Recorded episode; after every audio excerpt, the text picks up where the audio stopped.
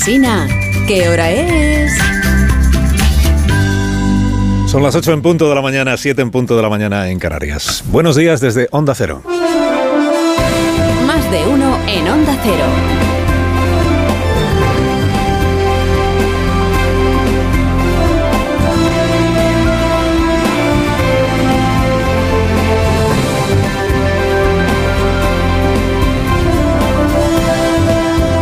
¿Qué tal? ¿Cómo están? Bienvenidos a una nueva mañana de radio. Estamos estrenando el 26 de febrero del año 2024. Emitimos hoy desde la redacción del diario La Razón, que ha tenido la amabilidad, no saben lo que hacen, de abrirnos esta mañana a sus puertas, bien tempranito, a todo el equipo del programa, para poder sumar así a los oyentes de Onda Cero a la celebración del 25º cumpleaños del periódico. 25 años contando España, como antes decía Dani. Nada menos que 25 años. Cuando nació La Razón, el gobierno lo presidía José María Aznar, año 98. Zapatero todavía era diputado del Montón, era secretario general del PSOE leonés, pero un diputado más. Pedro Sánchez era un chaval de 26 años, ya con aspiraciones, de eso no nos cabe ninguna duda, pero un chaval de 26 años que estaba formándose aún como asesor en el Parlamento Europeo. Palabra maldita, por cierto, desde la semana pasada, asesor. Aclaremos cuanto antes que aunque todos los asesores se llaman asesores, no todos se llaman Koldo. Hace 25 años, en fin, Paco Maruenda aún tenía el pelo negro. Y no salía en las tertulias, creo. No salía. La primera portada de La Razón, en aquel mes de noviembre del año 98, salía un encapuchado de ETA y un título que decía «Primeras condiciones de la banda», porque ETA había declarado una tregua y hacía saber sus exigencias para una hipotética negociación con el gobierno. Eran aquellos tiempos en los que muchas personas sostenían que la única manera de acabar con el terrorismo era aceptando algunas de las exigencias de la organización terrorista, ¿no? La de minutos que dedicamos entonces, en aquellos años, ¿verdad?, a cada comunicado de la banda etarra, a examinar cada frase, cada palabra que escogían los terroristas para sus comunicados, ¿no? Y ahora, pasado el tiempo, ves a un tipo como Josu Ternera en la entrevista que le hizo Évole, y claro, se te cae el alma a los pies. Y dices, cuánta chatarra argumental a la que le dimos categoría de finísima política, ¿no? Finísima política. Y era lo que era. O sea, la nada, ¿no? Bueno, si aquella del encapuchado fue la primera portada de este periódico, pues esta que tenemos hoy encima de la mesa, pues es la del día de hoy, que dice La Razón, Ábalos se atrinchera, pese a la presión y pese a las pruebas. Y dice que el auto del juez arroja algunas pistas sobre los vínculos del exministro de Transportes con los protagonistas de esta trama. Y que el presidente y sus ministros siguen ahí metiendo presión, avisos al secretario de organización del PSOE, ¿no? Bueno, y también dice La Razón en su primera página de esta mañana que este programa se emite hoy, desde aquí. Más de uno. Bueno, Koldo, ¿cómo está lo de Koldo? El secretario general del Partido Socialista, Sánchez Pérez Castejón, ha dicho este fin de semana, vamos a recordar lo que con la corrupción no caben paños calientes, que hay que ser implacable. Esa lucha contra la corrupción ha de ser implacable, caiga quien caiga. Y para demostrar que es implacable, el presidente ha declarado que hay que ser implacable. Pues caer es verdad que hasta ahora pues no ha caído nadie. Ha dicho también el secretario general del PSOE que quien hace algo ilícito debe pagar por haberlo hecho. El que la hace, la paga. Esto es, y para demostrar que quien la hace, la paga, el presidente ha dicho que quien la hace la paga, porque pagar la verdad es que no consta que de momento nadie haya pagado nada, ¿no? De hecho, no consta que el secretario general del Partido Socialista haya hecho hasta ahora nada distinto que decir cosas, o sea, hacer declaraciones, todas además dirigidas al propio Ábalos, con el que se ve que ya no habla personalmente. Declaraciones, ¿no? Porque decisiones, como secretario general del partido, si ha tomado alguna, no se ha informado de ella. Han pasado ya algunos días, ¿eh? Decisiones como presidente del gobierno, pues tampoco se sabe que haya tomado ninguna. Hoy dicen El País y la Vanguardia, dicen, no, pero esta mañana en la dirección de la ejecutiva del PSOE, ahí ya sí, ¿eh? Ahí ya van a pasar cosas, ¿eh? ¿Qué cosas van a pasar? Claro, dice, hombre, como presidente del gobierno, ¿qué va a hacer el presidente? Pues si Ábalos ya no es ministro. Fue relevado hace 2 años y medio. Y salió, bueno, Koldo salió como había llegado, de la mano del ministro Ábalos. Se fue Ábalos, o quitaron a Ábalos, pues se fue Koldo, ¿no? Dice, el Palacio de la Moncloa, ¿qué van a hacer? Si Ábalos ya no es ministro, bueno, a ideas ingeniosas no le gana nadie al equipo del presidente, o sea, y a golpes de efectos o de efecto que luego tienen buena acogida mediática, ¿no? ¿Qué puede hacer un presidente de gobierno? Pues por ejemplo, encargar una auditoría interna sobre las adjudicaciones de contratos para la compra de mascarillas en los ministerios, se me ocurre. ¿O puede explicarnos a todos de una vez abiertamente si aquello que dicen que le dijo a José Luis Ábalos cuando le comunicó su defenestración, que dicen que le dijo, tú ya sabes por qué, si eso guarda o no relación con este asunto de Koldo o con alguna otra sombra de sospecha? Eso sí puede aclararlo el presidente de gobierno cuando lo tenga bien. Como secretario general del Partido Socialista puede hacer otra cosa, que es solicitarle abiertamente a quien fue su número 3 en el partido. Es que Ábalos fue secretario de organización del PSOE, es poca broma. Fue el portavoz de la moción de censura contra Mariano Rajoy.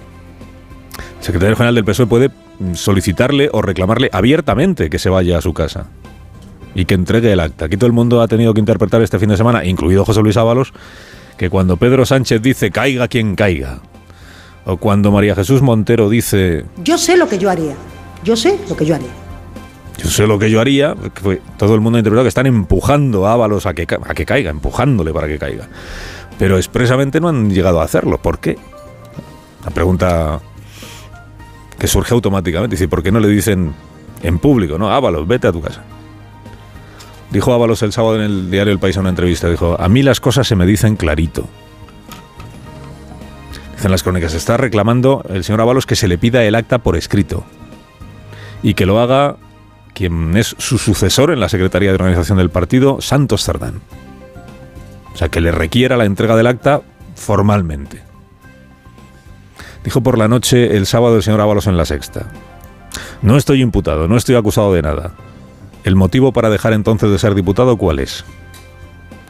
Claro, si le piden el acta por escrito, que es lo que él quiere, formalmente, se entiende que alguna razón van a tener que dar para pedirle que dé ese paso. Y ahí es donde él dice, ¿cuál es la razón? Santos Cerdán, ¿cuál es la razón para que yo tenga que dejar de ser diputado? Si no estoy ni imputado, ni por supuesto procesado, ni siquiera he sido citado como testigo. De momento al menos, de momento al menos. En esto tiene razón Ábalos, ¿eh?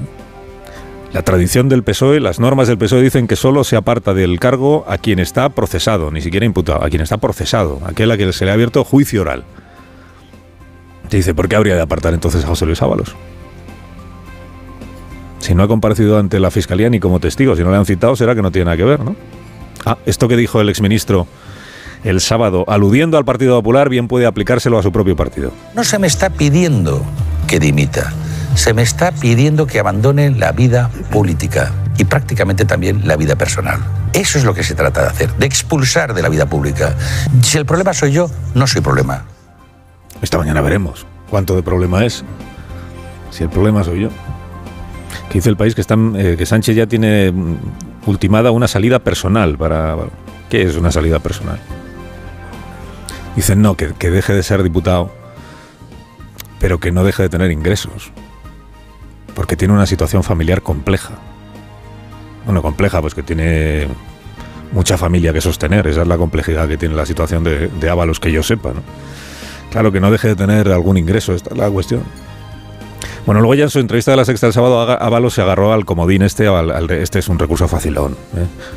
De decir que entregar su cabeza sería hacerle el juego a la derecha y que hay una operación orquestada de la derecha política y mediática que en realidad va contra Sánchez y no contra él. Derecha mediática, por cierto, ignoro si el exministro incluye ya al diario El País en la operación orquestada, pero es que es el diario El País quien ayer se refería a este caso como la corrupción en el gobierno de Sánchez. Dices, presunta, ¿no? Presunta, sí, pero en el gobierno. La corrupción en el gobierno de Sánchez. Que la oposición aproveche la detención de un señor que fue asesorísimo de un ministro. Y asesorísimo del número 3 del PSOE o del partido. Esto forma parte de la ABC de la vida política, ¿no? O sea, el propio PSOE tiene experiencia en hacer lo mismo a gobiernos anteriores del PP, claro. Se le nota, es verdad, al PP una cierta excitación porque tiene ahí por fin una sombra de corrupción que puede alcanzar o salpicar a un gobierno que hasta ahora estaba limpio, ¿no? Se le percibe un cierto afán de desquitarse, ¿no? Dice, ¿ves cómo Gürtel hay en todas partes? Tiene prisa el Partido Popular desde el viernes pasado en convertir a Koldo en la Gürtel del PSOE.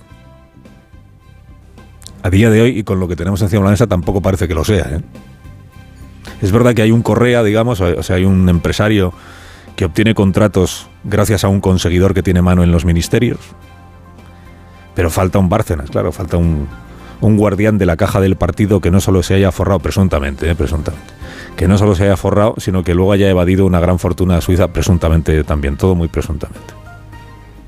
Lo de Koldo está más próximo a un Juan Guerra, es verdad, a un Juan Guerra que a un Filesa a día de hoy, ¿no? Que decía ayer Pilar Alegría, bueno, el PP tiene un montón de casos de corrupción en su historia que no son comparables con este. El PSOE también tiene los suyos.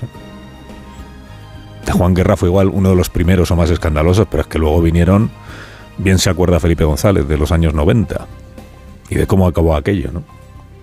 Que si Filesa, que si Roldán, que si San Cristóbal, que si el PSOE Navarro, que si los maletines, que si el gobernador del Banco de España detenido, que si los ministros que dimitían porque tenían cuentas en Ibercorp.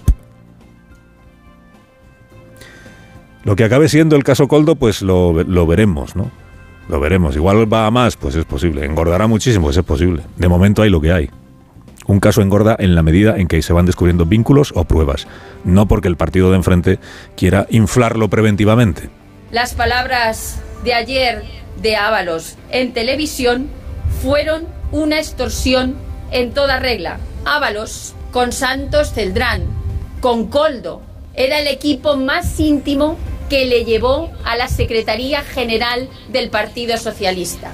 Carmen Funes, a Carmen Funes, que es del PP, le tocó ayer entonar este salmo incriminante en nombre del PP.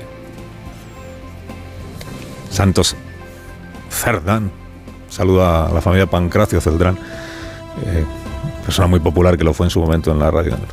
Bueno, a Carmen Funes, digo, le tocó ayer pues este papel de denunciar al partido y de señalar a Sánchez. Lo que pasa es que el PP ha retratado ya a Sánchez tan extorsionado por todo el que se cruza en su camino, que solo faltaba que lo extorsionase ahora la cuña de su misma madera. Carlos Alsina en Onda Cero.